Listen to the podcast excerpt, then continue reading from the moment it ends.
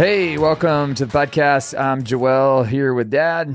And I'm Rick. What do you want to talk about today, Joel? What's up? Well, we've been doing our parenting series where could we kind of figured out after a couple episodes that parenting principles are basically principles for life. Yeah. So if you can figure this stuff out, uh, it's really applicable to many areas of life. So I wanted to talk today, and I don't know, maybe this one won't be applicable to every area of life, but I want to talk today about responding to our kids' bad decisions. Oh, or, will or be. maybe I should use the word reacting. Yeah. Uh, because it's a lot easier to react than to, uh, to, to than to respond Yeah. uh, correctly. And uh, you know, growing up, I was never really, I don't know, maybe as a kid, uh, concerned about telling you my bad decisions.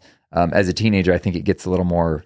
You communicate a little. As a kid, the, the bad decisions are brought to you, but as a, as a, as a Yeah. teenager, you start to realize more and more. Oh, I made a really dumb decision here. But I never felt worried about telling you, even about a bad report card. I, I never felt like, oh my gosh, I'm dead. But I know a lot of my friends, they're like, man, if my dad finds out about this, he'll kill me. Yeah. Uh, now, I'm sure there's a happy balance somewhere in the between, but I wasn't at all concerned about sharing with you. And I really feel like I got some of my best guidance when I admitted to you that I'd made a really big mistake. And I didn't feel like you were going to react you or overreact or destroy my life. And I really feel like it it helped me grow a lot because um, I was I felt comfortable talking to you. But that has to have been built early on. I think. I I think somewhere along the way, I figured out my dad is going to respond calmly uh, to whatever I bring to him, even if it's something that was really bad. So, give me your take on your philosophy on that. Yeah. Well, um, I guess it's something I learned early. My my main experience, as you know, but others may not, came from being a, principal of a Christian school.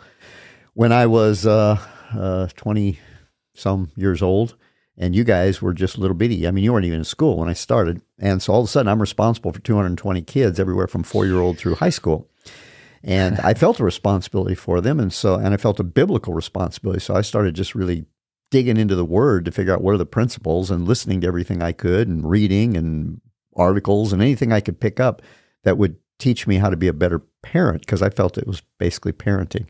And um, and one of the things I discovered is that there you you have to draw a distinction between rebellion Mm. and childish irresponsibility. And and childish irresponsibility is just the fact that kids are going to be kids and they are not adults. And they the way we learn is by making mistakes.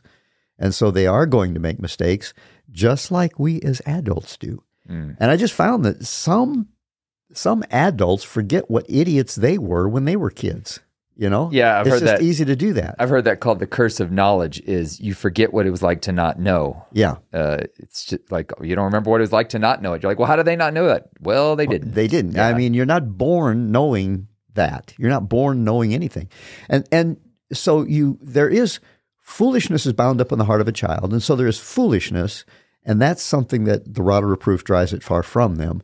And so foolishness is different than just irresponsibility. You know, just uh, foolishness is when I'm pressing the mark, pressing the mark, and I spill the milk. Childish irresponsibility is when they just their little arms are short and they don't reach out to put it way on the other side of the plate, and so consequently they're spilling the milk, and you're always having to put it in front of the plate. But that's a long way out there for those little arms, and so that's just childish irresponsibility. And that you're you're not going to discipline that out. Yeah. Okay. So, I'm, gonna- let's quick distinction on that because one of the things I get frustrated with Elise is always she puts her cup right on the They, table. kids do that. Right. Would that that would be considered foolish? She just doesn't think of the results of her decisions and the consequences are if it's right there, I'm probably going to bump it and it's going to spill.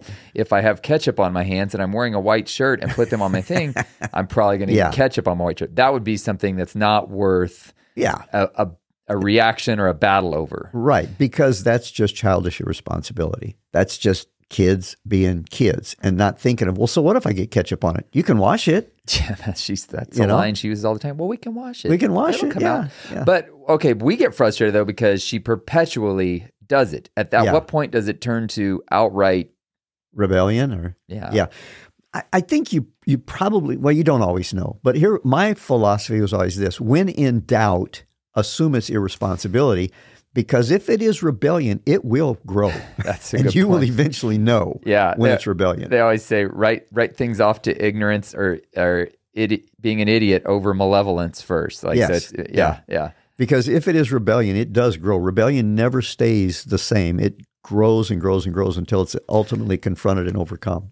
Yeah. So Okay, so you're saying it's not most of the stuff that kids most of the stuff that a child who's brought up in a loving kind you know like like most of the stuff you're going to be dealing with is just childish irresponsibility. Now that's frustrating and you need to work on put it out there and then and there can be consequences for it too. Okay we've told you a lot of times to put your milk out there from okay so we're going to take the milk and we're going to put it over you can't drink it until you're done with your dinner now. Something like that you know, Right. something fitting to the crime you right. know. Just for the record, though, no kids drink milk today. Everyone's lactose intolerant. oh that's true So, yeah. okay Anyway, whatever you give them to drink the almond milk. No, I'm just Almond milk, yeah, okay. yeah, goat milk or whatever. So that's that's a good point because I think part of the reason I felt so confident in bringing the bigger issues to you was you didn't react in the smaller issues, Yeah, and I was like, okay, uh, you know, it's again, it's a track record we build with our kids. They know they're watching us, they're watching how we respond, and even if you're like, oh, I'm I'm really chill about everything, they see what you're not really chill about. yeah, yeah. And you know, I didn't realize how important that was until I, I mean, I've shared this before, where I asked all three of you guys because I was pastoring, and I thought, man, I need, need to know how to help parents. What did we do right? You know, because I could think of all the things we did wrong. So I asked all three of you, and Karis is the one who said, um, you know, uh, she said, you know, I, I thought I could, I felt like I could bring anything to you guys, and you wouldn't freak out. And I thought, well, I, I so what is the big deal about that? And she said, My friends would come to me for counsel. And I'm thinking, I'm a kid. I don't know. Have you talked to your parents about it? Oh, no, I couldn't talk to my parents about it. They- so they were left out there just on their own, having to go to their friends for counsel. Yeah, right. Which going to your friends, I mean, that's just pooling ignorance. Yeah, exactly. So yeah, You just get a big pool of ignorance. That's all you do yeah, when you, yeah. you know, because they don't know anything more than you do. They haven't been down the road any further than you have. And so they're not the ones to go to. So you want your kids to feel comfortable coming to you. And when she said, she said, I knew I could come to you guys and you wouldn't freak out. She said, now mom was probably freaking out on the inside, but she kept it calm on the outside. And yeah. I had to tell her, I was freaking out sometimes too, but you just, you, you calm, keep it calm. A lot of times your freak out has to do with how's it going to make me feel? How's it going to make mm. me look? How's how, if people find out, what are people going to say? You go, you know what? You can't control what people are going to say. So let's jump from that to something really big that I'm hearing Okay. from a lot of parents is they're like, my kids are coming to me talking about stuff they're learning at school about transgenderism, Mm-hmm. homosexuality, things like that. And maybe even saying, I don't know, sometimes maybe I'm drawn to that or whatever. Uh, that's a tough one to not react to. And but does the same principle apply on the big stuff like Yeah. that? Instead of like, oh, you know, I crashed the car, I got a dent in the door. We're talking about stuff where parents like they lose it over these kind of things. Like, Yeah. eh, so uh, does the same principle apply? Do you think? mo- maybe more so there because those are the kind of issues you want them talking to you about, not talking to their friends or not going to their teachers or not going to other people that are, you know, you want them coming to you Yeah. on those big ones. Which I mean, so Andy Stanley got in trouble recently because he did a he didn't do the conference, but gets he in hosted trouble a lot. Yeah, he, Yeah. Well, he hosted a conference about uh, I, think, I think it was about transgenderism or homosexuality or something. that- for parents of transgender yeah, kids. it wasn't like we're now affirming this. He even said we don't affirm that if you listen to him. Right. But they, he got in trouble because he said, "Look, if they can't talk, he's like, we know we're winning when these kids are willing to talk to their youth pastors or their parents about it. Yeah. he's like, if they can't talk about it in the safe environment of their home." Who are they going to go to? Not anybody that loves them more than you do. Right, And this, yeah. I mean, this applies in the same way. It's like, yeah, it's an uncomfortable conversation. I don't want to know that my kid made a stupid mistake, right? Yeah. And and if you take it personally, again, it's a kind of a narcissistic thing to take it personally that your kid Yeah. screwed up. Well, I didn't prepare them or something. That's it's just It does. It's not about you. it's not about No. yeah, that's a really important point. But I think that's it's that same principle that Andy Stanley said. And again, it got him in tons of trouble because most of us would rather not look at uncomfortable things. yeah. Yeah. It's a major problem we have is we'd rather not look at uncomfortable things, but uncomfortable things are going to happen. And if they're not willing to talk to you, they're going to talk to somebody. And I guarantee Yeah. you, nobody loves them as much as you do. So Yeah. let them talk to you about it. Yeah, and the other thing is the reason they're going to talk to you about those big things is that you are accepting when they make stupid little mistakes. Yeah. Because uh, you, you don't expect them to come to you the big things if you've and you know the other thing is when they come to you those big things, a lot of times they are testing the water. They're not just come to you and say, "Hey, Dad, guess what? I'm thinking about this. You know, I, I may be a girl." They're going to come to you and they're going to say they're going to be throwing some chum in the water. You know, chum stuff you draw fish with to see how you react. Well, you know, a friend of mine, or you know that hmm. kind of thing. You know, he's kind of questioning, and if you're going, "Well, that stupid kid. He just needs to know there's boys and there's girls and there's no in between.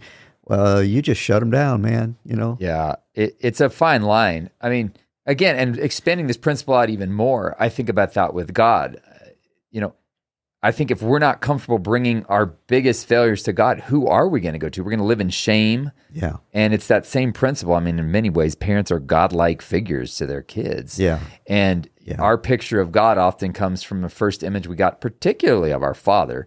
Um, and and I think that's a huge thing. Like if you're not, I talk to t- people sometimes. Like I think you need to yell at God a little about how you're feeling. Sure. Well, that's irreverent. I, who, who am I to yell at an almighty God? Well, what are you going to do otherwise? Because the feeling is still there. If you don't feel good bringing it to Him, who are you going to bring it Yeah. to? I'm sure the devil would gladly side with you. Yeah. But David a, got upset with him quite a bit. In fact, Jeremiah one time says, "Lord, you deceived me. You, you lied to me. Well, you deceived me, and I was deceived." He said, "You know, and I, I've been there. I felt that way. You know." if and if and if you don't feel comfortable bringing it to really the omnipotent Yeah. person in your life, which in many ways our parents are omnipotent. Uh, we've kind of seeded some of that to our kids, making them think we're omnipotent in this jacked up world we're in. But Yeah, Uh, really, the parents should be the one that's the, the control of the house and and then ever increasing releasing that to them. But they've got to feel. I mean, even now, I, I you're my you're my well, that's how I do a podcast with you. You're my favorite advisor. uh, but that's been built over years. And I think a lot of people think that my kid, once they get an adult, they'll feel comfortable talking to me about things. Uh uh No. If you haven't established that early on, um, that you're a safe place to talk to about anything, Yeah. you're not going to get it as they get older. And you've talked about how our, I feel like our relationship is even richer now as we're older, but that started way back when. Yeah. And you know what? One of the keys is, and this seems counterintuitive, one of the keys is that you are open enough with your kids that they know you do dumb things too. Yeah. Because if they think that you're flawless, Right. I mean, you know, you, I, you know, of times I've come, I had, we had a family sit down one time when I think it was Jonathan. He said, or maybe it was you. Somebody said, well, there's no sense even talking to you when you've got that face on. I go, what do you mean that face? I said something to your mom and she says, oh, I know the face he's talking about. Wait that, a minute. That was Jonathan that brought that up. I was, Was like- that Jonathan? And I was kind of like, oh, I can't believe he said that. Yeah. So we had a family meeting, and I said, I realized, okay, you guys all know what the face is, apparently. yeah. And I, we just, I said, okay, let's sit down, and took you out to dinner or something, lunch or something, and uh, and I just said, hey, I don't want it to be this way. Um, tell me when that face is there, because I want you to be able to talk to me. And I, I think it's it's humbling yourself before your kids. And again, that's counterintuitive because you think, oh, if I ever admit that I made a mistake, well, then they'll Yeah. they'll realize I'm actually human. Yeah. Well, that it, you can't expect people to open up to you if you hide behind a wall to them because it has to start with you because you're the adult. Which, again, I hate to take this to a 10,000 foot level, or maybe it's a 10 foot level, but God did that very same thing. He humbled himself and came in the form of a man, Yeah. being in the likeness of a man. He humbled himself, not consider equality with God something to be grasped, but humbled himself. And he literally became one of us and showed, I like, I, I mean, that's, that's the principle you're talking about there. Yeah. Until you're willing to be humble and even bring yourself to like kneel down and talk to your kids on a service face to face, even even though you should be the one at the top. Yeah. It's a weird dynamic though too. Well, but the there's more is- respect I think that's gained. Yeah, because when you are at the top, you don't have to act like you're at the top. Wow, that's powerful. You yeah. never have to get angry with. I mean, okay, this is a lot easier said than done. You never have to get angry with your kids because you're in charge. right. And so all you have to do is say, "This is what you need to do. Now go do it." Oh, you're not doing it. Wow, we're going to have to have some consequences here because you're you are the boss. That's hard though to take the emotion out of it. Oh, it so is. what is I mean, what is the key to taking the emotion out of it? Because that's again, a lot of it's kind of a you take it personally. You're like, oh, you know, Yeah. Or sometimes what they did literally affected the bottom line on finances or something like that. Because you're like, wow, the car is gonna have to be repaired now. Yeah. Well, and when they're at that level, they need to be the ones suffering the consequences of it. They need to mm. they need to repair it. They need to pay for it. Well, they don't have that much money. Well, they need to put out every dime they've got, you know, and, and and then work for the next ten years to pay for it or whatever, you know. In other words, I've seen so many parents who spare their kids the consequences of their folly, and that you don't do, because then I, mom's got to bail me out, dad's got to bail me out next time. And that's how we learn. That's how we all learn is by suffering the consequences. You know, it's like when the uh, when the pain of the consequence is greater than the pain of not doing anything about it? Nah, something like that. You can figure out what I'm saying. Yeah, well, pain pain makes us change stuff. Yeah, pain's That's the, the best bottom line. motivator, Yeah, yeah. pain makes you go, oh, We do something, I need yeah. to change something. Yeah, yeah. You brought up a really good one, and let me just uh, say this though: How do you keep from getting angry with your kids? And I, I saw a chart one time that helped me so much. It was one of those little timeline charts, and it starts like here's how your evening goes, and it starts with your anger levels down at the zero, and time goes, and now it's five o'clock and six o'clock, and the kid does something, you get a little angry. You don't do anything. Kid does something, you get a little angry. Kid does something, you get a little angry. Pretty soon, you're up here, you're like really boiling inside. then you go, John, Michael, and all of a sudden he obeys. And you think it's because you yelled at him. no, it's because he knows next comes action. Okay, something's going to happen that's going to be really uh, unpleasant for me. Well, why not just take that instead of yelling at him, take that and draw it back. And the first time that he does something wrong, when you're not angry, say, "Wow, we're just going to have to. There's going to be some consequences for that, Matt. You, I so it breaks my heart that you're going to have to do this, but you you earned it. The wages of sin is death. Now you're not going to kill them, but the wages of sin, the wages of what they've done, let them before you get all angry. Yeah. Then you don't have to. It's not the yelling that caused them to respond. It's the fact that they know, ooh, something's going to happen. So if you just say, hey, something's going to happen, and you do it, next time you won't have to get all angry about it.